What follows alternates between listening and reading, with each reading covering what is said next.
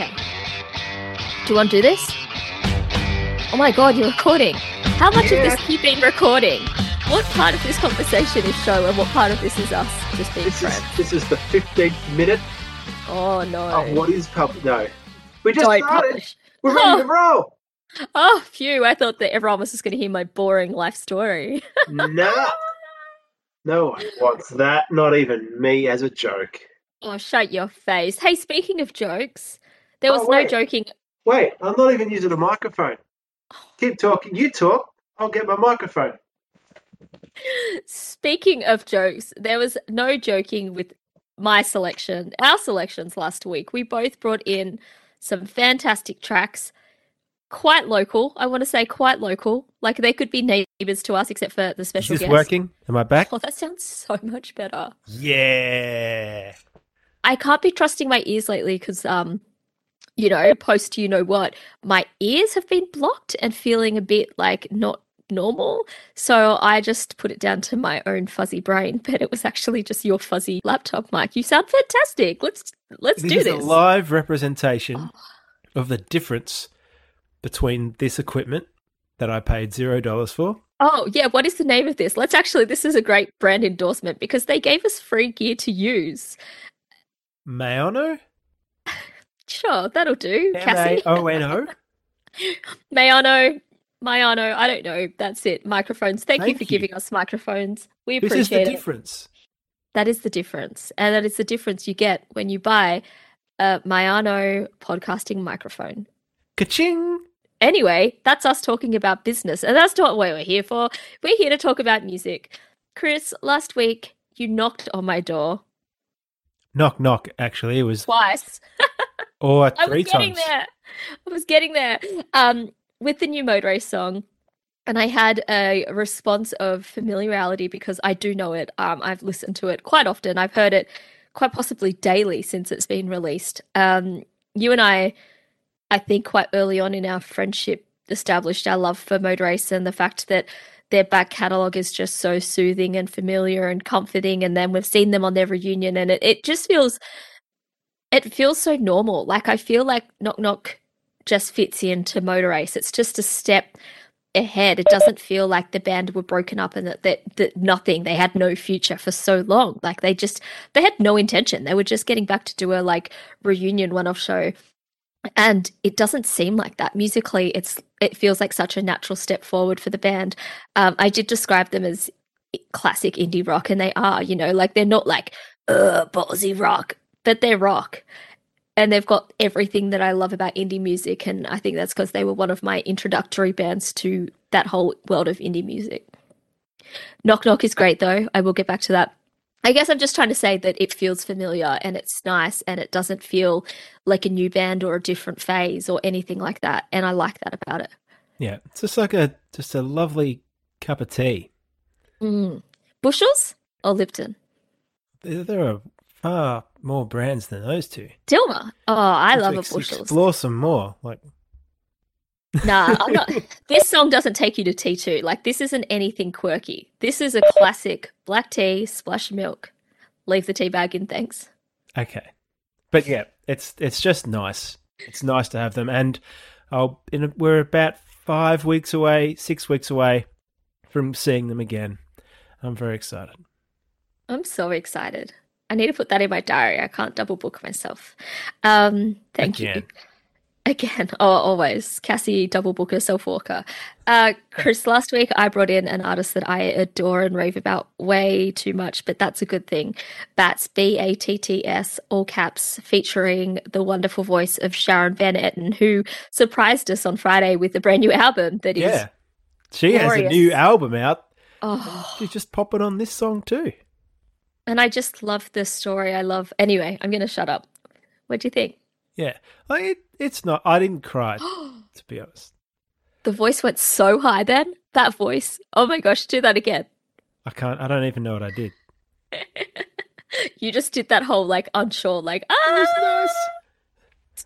But yeah, very nice. I, I guess I haven't connected with the lyrics as much as you have. But yeah, it was about the, the three minute mark of the song. It has a, this really nice progression where the music then then made me go, oh yeah. Other than that, it just kind of it sits in in that mood, so it doesn't make me go, oh bloody amazing. But it was, it's beautiful, and and it's very nice. Okay, I love make sense? that. Beautiful, beautiful is it, and I think that I felt like I've been um quite dynamic with my music selections lately, and that calmness and that slow build was like the tides coming in is exactly what I needed.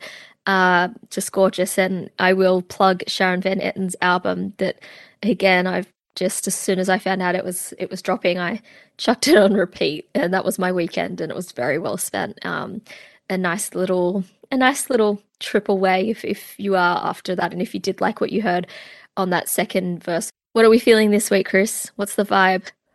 I need, like I kind of hinted there, I need a little something more. A little, mm, give me some energy. Mm. Yeah, I, I'm changing the energy a bit. Yeah. Yeah. really loud. So Uh-huh. I am. Uh, I'm delighted that uh, uh, Cry Club are back with a new song. I am the president of Cry Club. You're the president. Oh, it's a personal joke that's not should not be said on a podcast, but I once in a previous life, in a previous team, invented Cry Club after having a really tough morning at work, and it was a really beautiful way to bond and connect with some of um, my team members. So I, I love the idea of a Cry Club in theory. In theory, now let's hear about you're not the music and the band. on this duo that have been, um, you know, kicking ass and taking names for maybe three or four years. And I saw they're just about to tour with Odette as well. Yeah, I'm pretty sure it was Odette. I saw that on a tour poster. Yeah, nice. No, but this song reminds me of one from a few years ago from them. They did a song called Robert Smith. That is Oh, I wonder what that's about.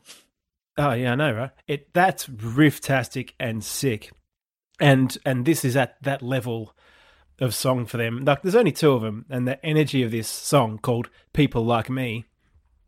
I get the feeling you'll identify it. Like the song is like you hate people like me.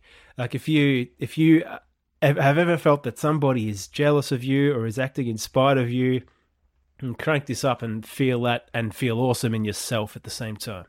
Or doesn't laugh at your dad jokes. I I think I feel on that all the page. time. I'm always Oh. doing crap gags. Me too. I love crap gags. I love my own crap gags. I, I say them for me.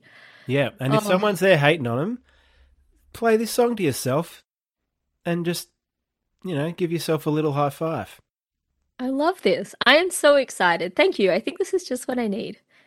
Get on, Cry Club. They're good, and it's Oh, you know it's about you that they've made this podcast.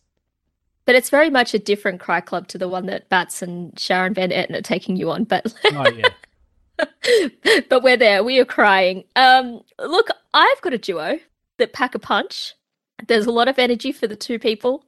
The two people have been around for a while. Uh, I'm being so predictably me by bringing in this duo and bringing in this song. I might get some rolls of eyes. And you know what? I don't care. I don't care.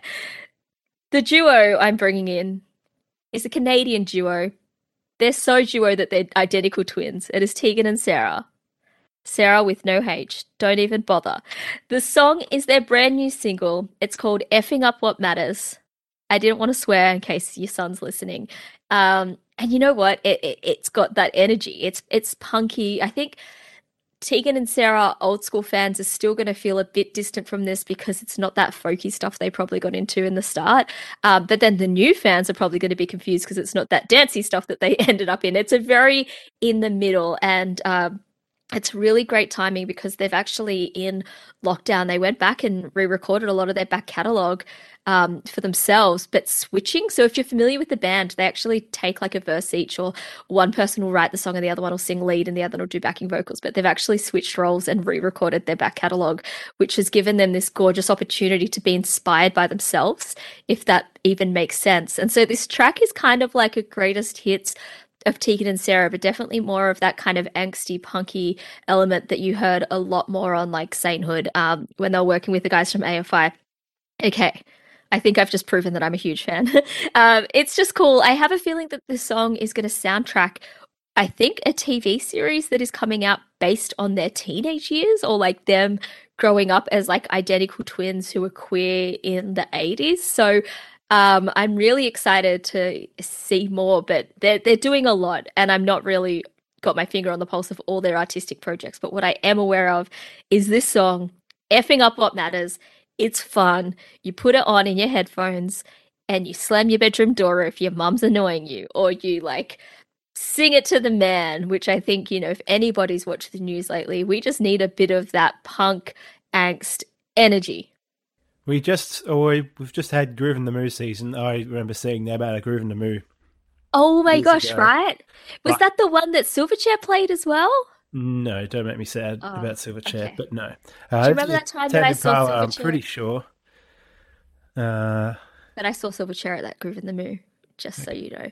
Um, yes, they're great. They they have a beautiful love affair with Australia. So most Australian people would ha- know of Tegan and Sara, or if not, accidentally seen them live at some point. they're bloody icons of the last 15 years, mate. I love them. I love them. I feel that their moods and their change of genre has really suited me. I listened to them first when I was a folk wannabe person with fake dreads and tie-dye 90s and was into Ani DiFranco. And then as they kind of progressed into the punk music, as did I. So I'm feeling very much musical soul sisters with Tegan and Sara. I wish I was their third twin, triplet. that didn't make sense. Sure, let's do it. All right, Put right. some attitude and yeah, that's all I've got. I felt like Stomp your there. boots? Put out some attitude and uh, yeah. Don't ever do that again. Uh, thank you for listening. Take care. Bye.